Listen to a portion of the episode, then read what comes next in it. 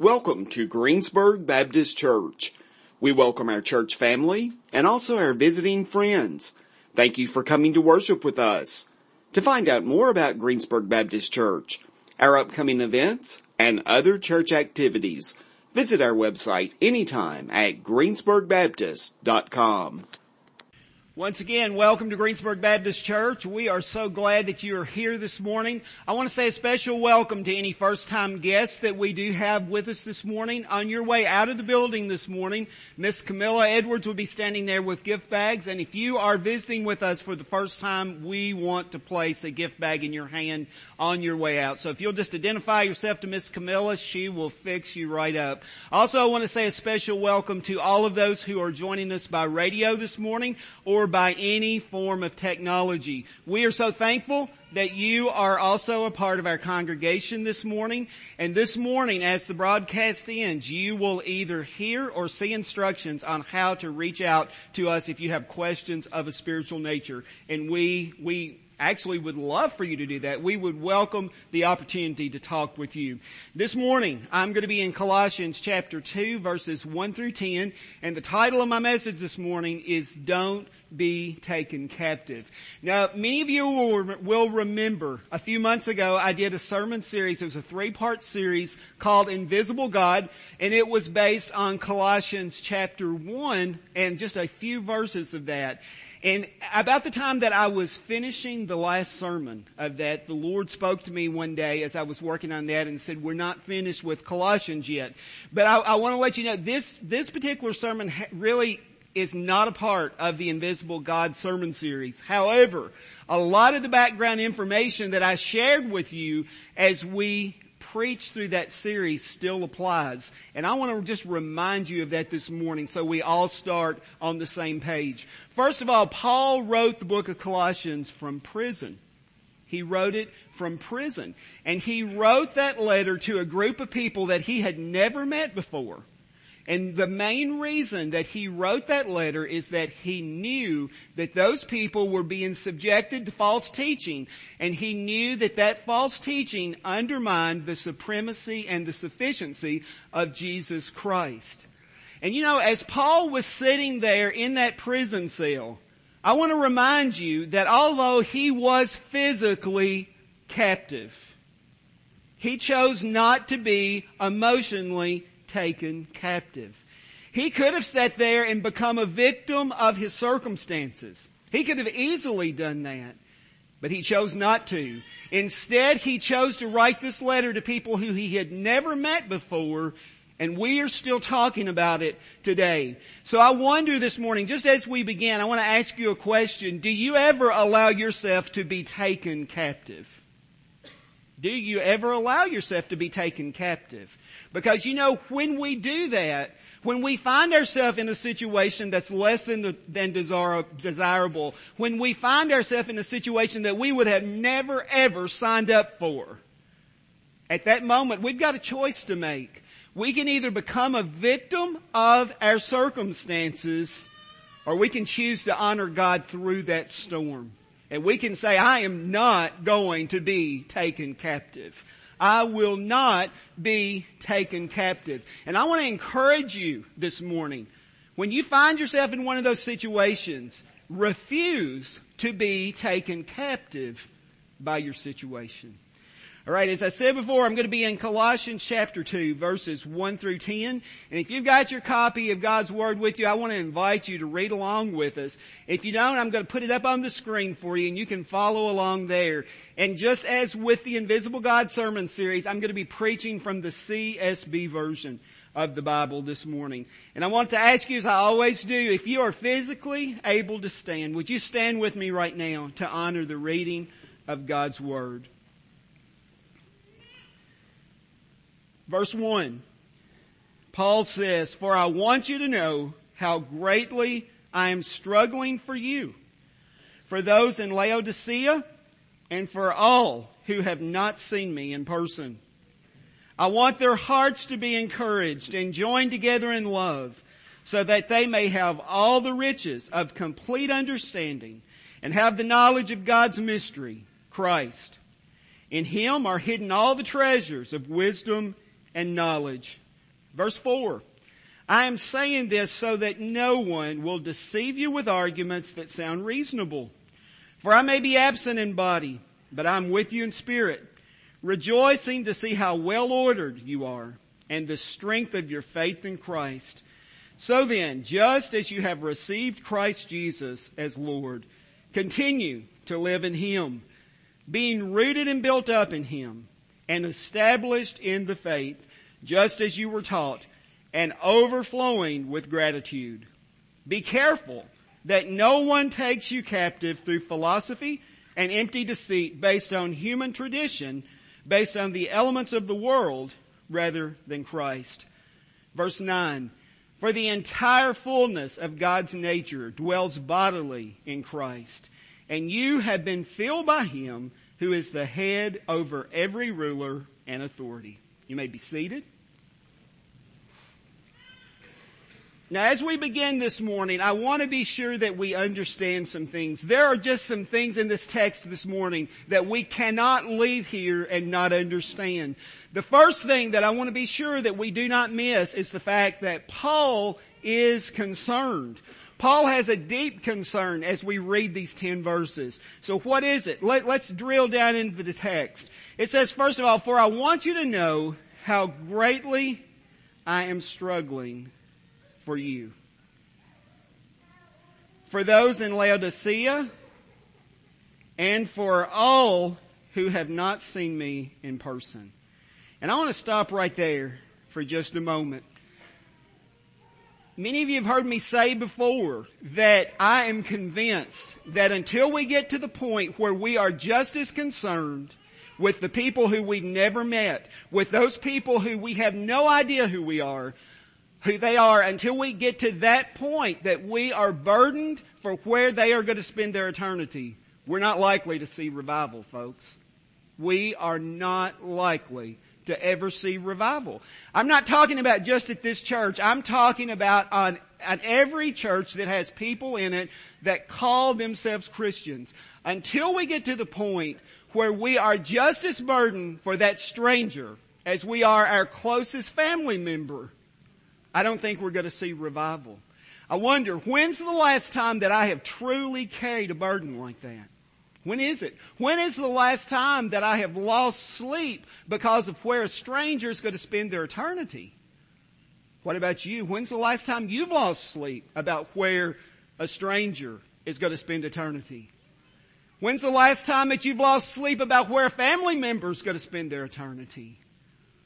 When's the last time that we've lost sleep about where we are going to spend our eternity. So many times we say we're burdened, but so many times I wonder if we truly are carrying a burden. And if we are, is it a burden equivalent to that one that Paul carried? Verse 2 he says, I want their hearts to be encouraged and joined together in love. And why is that? So that they may have all the riches of complete understanding and have the knowledge of God's mystery. And He doesn't leave us hanging right there. He tells us exactly what that is, who that is. It is Christ. It is Christ. I wonder this morning, do you know Him today? Do you know Jesus Christ as your Lord and Savior? Are you certain that you know Him as your Lord and Savior? Paul goes on to say, in him are hidden all the treasures of wisdom and knowledge. You know, so many times we spend so much energy to acquire wisdom, to acquire knowledge, and all that can be very good. But realize that we can have a personal relationship with the one who knows all things, who has all wisdom and has all knowledge. And again, I wonder, do you know him today? And then Paul says in verse four, this is where we get to the reason that he's really saying all this. I am saying this so that no one will deceive you with arguments that sound reasonable. Now folks, I don't, I don't know if you've stopped to realize it or not, but we've got a problem in America today. People who call themselves Christians have basically tried to rewrite Christianity based on what sounds reasonable. We've got to the point today that a lot of people are not comfortable talking about sin. We're, we're really comfortable in talking about God's love and how He will forgive us. But we don't want to talk anything at all about sin. And sometimes people are really disturbed when somebody like me speaks out against sin. I want to tell you, if you have ever found yourself in a position like that, be careful. Be careful. Sin is sin. If the Bible says it's sin, if the Bible says it's wrong, it is. It always has been. It always will be. It doesn't matter. It doesn't matter who tells you it's right. It doesn't matter how people might try to rationalize that away. Remember, we have been deceived from the beginning by arguments that sound reasonable. Think back to the Garden of Eden with the dialogue between Eve and the serpent. Remember, that serpent presented an argument to Eve. It sounded really reasonable. Did God really say? Did God really say that? And based on that dialogue, based on that argument that sounded reasonable, humanity for all time has been impacted. Your life and my life has been impacted regarding, based on that one argument that sounded reasonable. Don't think that the decisions you make don't have consequences. Don't think that. Do not be deceived by an argument that sounds reasonable when we are talking specifically about false teaching, I know I think it was in last week's sermon, Brother Blake referenced when we were in Zimbabwe and how the prosperity gospel is so dominant there. And it is. Until your eyes see that, it is hard to even realize how bad it is there. Those people in the overall scheme of things have nothing. But they're willing to give what they do have for the hope that they might be well or the hope that their loved one might be well. You see, even the ones of them that can get medical care, they usually can't pay for it. And if they can have access to medical care, they probably cannot afford their medication. So when they hear somebody who says they are a man of God say, if you will just simply send me your money, your loved one will be healed. They send them what they have. And it's a horrible, horrible thing. And folks, I'm going to tell you, not too far from here, in this same county, I know of at least one instance where false teaching is occurring. And if you're not aware of that, you need to be getting busy doing your homework because you do not want to be deceived. You do not want to be deceived by an argument that sounds reasonable. Let's look at what God's Word tells us about false teaching. Romans 16 verses 17 and 18. Now I urge you brothers and sisters to watch out for those who create divisions and obstacles contrary to the teaching that you learned. Avoid them because such people do not serve our Lord Christ, but their own appetites. They deceive the hearts of the unsuspecting with smooth talk and flattering words. In other words, with arguments that sound reasonable. Look at 2 Timothy verses, uh, chapter 4 verses 3 through 4.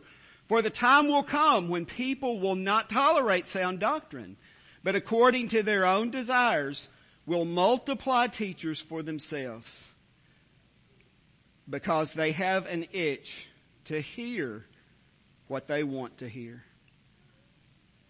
They will turn away from hearing the truth and will turn aside to myths. I'm going to tell you, in a large percentage uh, of the of the time, this this is not something we're waiting for right here. It's here. That time has come. That time has come. I want to encourage you to stand strong this morning. Now when we look at these 10 verses this morning, obviously it has some application to the Colossians. That's who Paul was reading it was writing it to. But I want us to leave here this morning realizing that these 10 verses also have direct application to us today. So I want to talk about that for just a few minutes. Now when we look at this, we've got to realize that the bad news is that the believers were under attack. That's the bad news this morning. The believers were under attack. I wonder, do you ever find yourself under attack? Do you find yourself under attack? If you do not find yourself at times in a battle with the enemy, you need to be careful. You need to check your spiritual pulse. The enemy in general messes with people who he sees are growing in their relationship with Christ. So if you never experience a spiritual attack, check your spiritual pulse to be sure if you have one. The good news is that they were standing strong. And I want you to know this morning that's the good news for us too, because we can in fact stand strong in the midst of an attack if we choose to. Does that mean it'll be easy? Absolutely not. Most of the time there is nothing fun about a spiritual attack, even when you realize that's exactly what you're going through. Most of the time there's nothing fun about that. But the good news is, just like it was for that group of people, we can in fact stand strong in the midst of a spiritual attack. I want us to look at James chapter 4 verses 6 through 7. We see, but he, talking about Christ, gives greater grace. Therefore he says, God resists the proud, but gives grace to the humble. Again, God resists the proud, but gives grace to the humble. Verse 7, therefore submit to God, resist the devil, and he will flee from you. How many times over your lifetime have you, have you heard somebody quote James first, uh, James chapter 4 verse 7 as if only the B part were there. Resist the devil and he'll flee from you. That is the way that verse is most often quoted. Resist the devil and he will flee from you because that's what we want to happen. That's exactly what we want to happen. But look at what the first part of that verse says. Therefore submit to God. And I'm going to tell you this morning, if you are not willing to do that, you cannot claim the last part of that verse. If you are not willing to submit your life to God totally, you cannot claim the second part of that verse. If you submit yourself to God, then you can resist the devil and then you can watch him flee, but not until, not until we are ready to submit ourselves to God. I wonder, have you done it today? Verses 5 through 7, Paul tells us in our text, for I may be absent in body, but I'm with you in spirit, rejoicing to see how well ordered you are and the strength of your faith in Christ. I want to ask you this morning, how strong would you say your faith in Christ is? Do you find that your faith in Christ differs in times of good times versus times of bad times? You know, our faith should be just as strong in Christ on those days when we don't understand one thing that's happening in our lifetime. Our faith should be just as strong then as it is on our best day. But so often it's not. So often when we find things that we are going through we don't understand, it's almost like we lose faith altogether. And that is not what we should be doing. Look at verse 6. So then, just as you have received Christ Jesus as Lord, continue to live in Him, being rooted and built up in Him, and established in the faith. Now I want to ask you this morning, how do we become rooted in Him? How do we become built up in Him? It occurs through a relationship with Him. It occurs through spending time with Him. I wonder how much quality time do we actually spend with Christ? Now folks, quality time is not two or three minutes a day. It's not. Quality time is not two or three minutes a day. Quality time in the Word is not just simply opening up our Bible to where it falls and reading one or two verses. That is not quality Bible study. It's not. Now that's better than nothing. But we cannot say we've observed a quiet time if we're only observing two or three minutes a day. What if we only, what would happen if we only talked to our spouse for two or three minutes a day on an ongoing basis? What would happen? Our relationship's gonna suffer. Your relationship with Christ will suffer if you are not spending time with Him. You will find that you are not rooted and you will find out that you are not built up with Him unless you are willing to invest the time in communicating with Him and investing that, investing that time in your relationship. And then I want to talk just a minute about this phrase in this verse, just as you were taught. Just as you were taught. And I want to talk specifically to the parents right now that still have children in your home. And if that, if that, if you meet that criteria, listen up and listen closely right now. I want you to know that you have got an awesome responsibility to train your children in the ways of the Lord. And I wonder, are you doing that? Are you doing that? One of my friends, I heard him say just a few days ago that in general, what our children see from us in moderation. For instance, what parents do in moderation, most of the time, children will do in excess. What parents do in moderation, most of the time, children will do in excess. And I want to just make it really clear the application that I'm talking about here. If your children occasionally hear you bad, use bad language, guess what? Most of the time, when they grow up, their language is going to be completely full of bad language. Because they observed you occasionally using bad language. Husbands, if your children observe you being unkind to your spouse and not laying down your life for your spouse like Christ did for the church, your sons are going to grow up and think that's not a big deal at all. They're going to think it's not a big deal at all. Parents, if your children never observe you praying, they're going to grow up and think that's not important at all. They will, they will come out of a situation where they occasionally see parents pray and go into a marriage where they never pray or rarely ever pray. Your children need to hear you pray. It doesn't just need to be once in a blue moon. It needs to be daily. They need to hear you pray.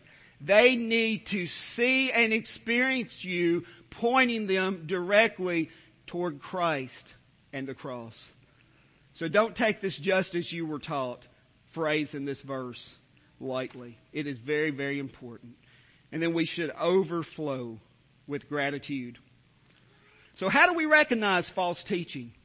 How do we do that? It's very important. Really, this entire 10 verses, the motivation behind Paul writing this is that he was writing it to the people that he knew were enduring false teaching. Well, first of all, we need to know when false teaching attacks, it usually attacks on two fronts. Number one, the person of Jesus Christ.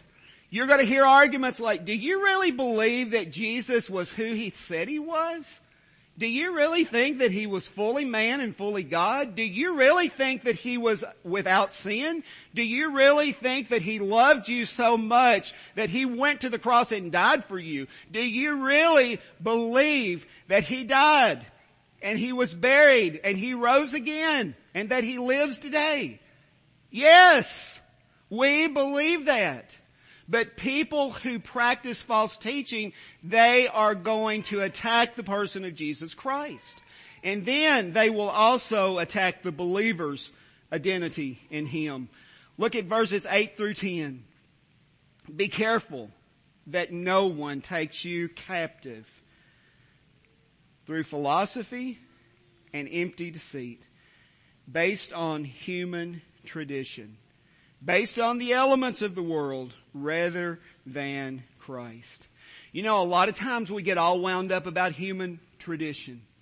Whether we're talking about church, whether we're talking about our family lives, we, in general, we are creatures of habit. Our tendency is we do things this way because we've always done them that way. Let's always be willing to look at things with an open mind. Maybe in certain situations, we've always done things wrong. I will tell you, I don't know of situations like that within this church, but I will tell you, if we ever were to find something that is, that contradicts the Word of God, we need to be willing to change it. We need to be willing to change it. Again, I don't know of anything like that that exists right now. But I pray that we never see the day where we are not willing to look at God's Word and what it says versus the argument being we've always done it that way. We have always done it that way. Verse 9, for the entire fullness of God's nature dwells bodily in Christ, and you have been filled by Him, who is the head over every ruler and authority. And so I, I want to ask you this morning as we sort of prepare to close, have you been filled by Him? Have you been truly filled by Him? Has He transformed your life? Many of you have heard me say before, I am convinced that there are certain people who want just enough of Jesus to guarantee that they're going to have a spot in heaven. But they don't want the transformation. They do not want a transformation to occur in their life. And I pray that I'm not describing any of you right now. But if I am, hear me loud and clear, there's a problem. There's a problem. I routinely have conversations with people on the telephone.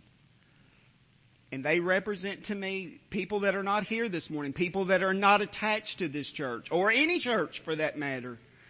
I will ask them, tell me about your relationship with Christ. Do you know Jesus as your Lord and Savior? Oh yes. Oh yes, everything's fine between me and Jesus. He's my Lord and Savior. I don't know what I'd do without Him. Tell me where you go to church. Oh, I don't go to church anywhere. That's not important. I don't have to be in church. Now, folks, if there's not some reason that you have a physical limitation that you cannot be in church, you need to be in church. Period. You need to be in church. And if you're not willing to come to church, something is wrong. Something is wrong. I, I think I, I gave an analogy back a few months ago when I was preaching. You know, I'm a married man. I don't have to technically go home to be married, to remain married, but it's sure a good idea if I do. It really is. It's a good idea for a married person to go home. It's a good idea for a Christian to come to church. It really is. But again, there are so many people who do not desire transformation. They want just enough of Jesus to somehow get them to heaven, but they don't want to change their ways. And about two weeks ago, I heard a poem. That, I mean, it just rocked my world. It got my attention. And I want to close with this today. And I want you to listen closely to me as I read this. It's not going to be on the screen, so I need you to listen to me. Here's how the poem reads. I would like three dollars of God, please. Not enough to explode my soul, or to disturb my sleep, but just enough of Him to equal a cup of warm milk or a snooze in the sunshine. I don't want enough of Him to make me love my political enemies or to make me open my home to a stranger. I want ecstasy, not a transformation. I want the warmth of the womb, not a new birth. I want a pound of the eternal in a paper sack, please. I would like just three dollars of God, please. And you know, I am certain if Paul were talking to that person, he would say, I'm sorry, but we do not sell that here. And I want you to hear me loud and clear this morning. Neither do we. Neither do we. We preach and teach the Bible here. We preach that you should desire a relationship with Jesus and that you should desire Him to transform your life. I pray that that's happened in your lives. If it hasn't, the good news is it can today. It can happen today. Maybe there's some people here that have never reached the point of asking Jesus to be your Lord and Savior. There would not be a finer day for you to do that than today. Don't think you can do it later. Don't think you can put it off till tomorrow. You might not live that long.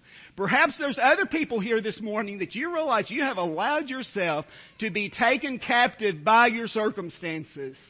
Maybe today's the day you need to say no more.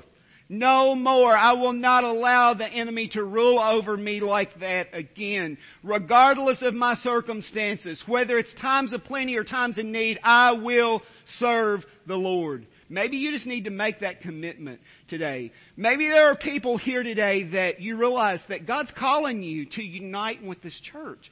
If that's the case, I encourage you to come forward. Brother Blake and I would love to talk to you and tell you more about Greensburg Baptist Church and to welcome you into the church family.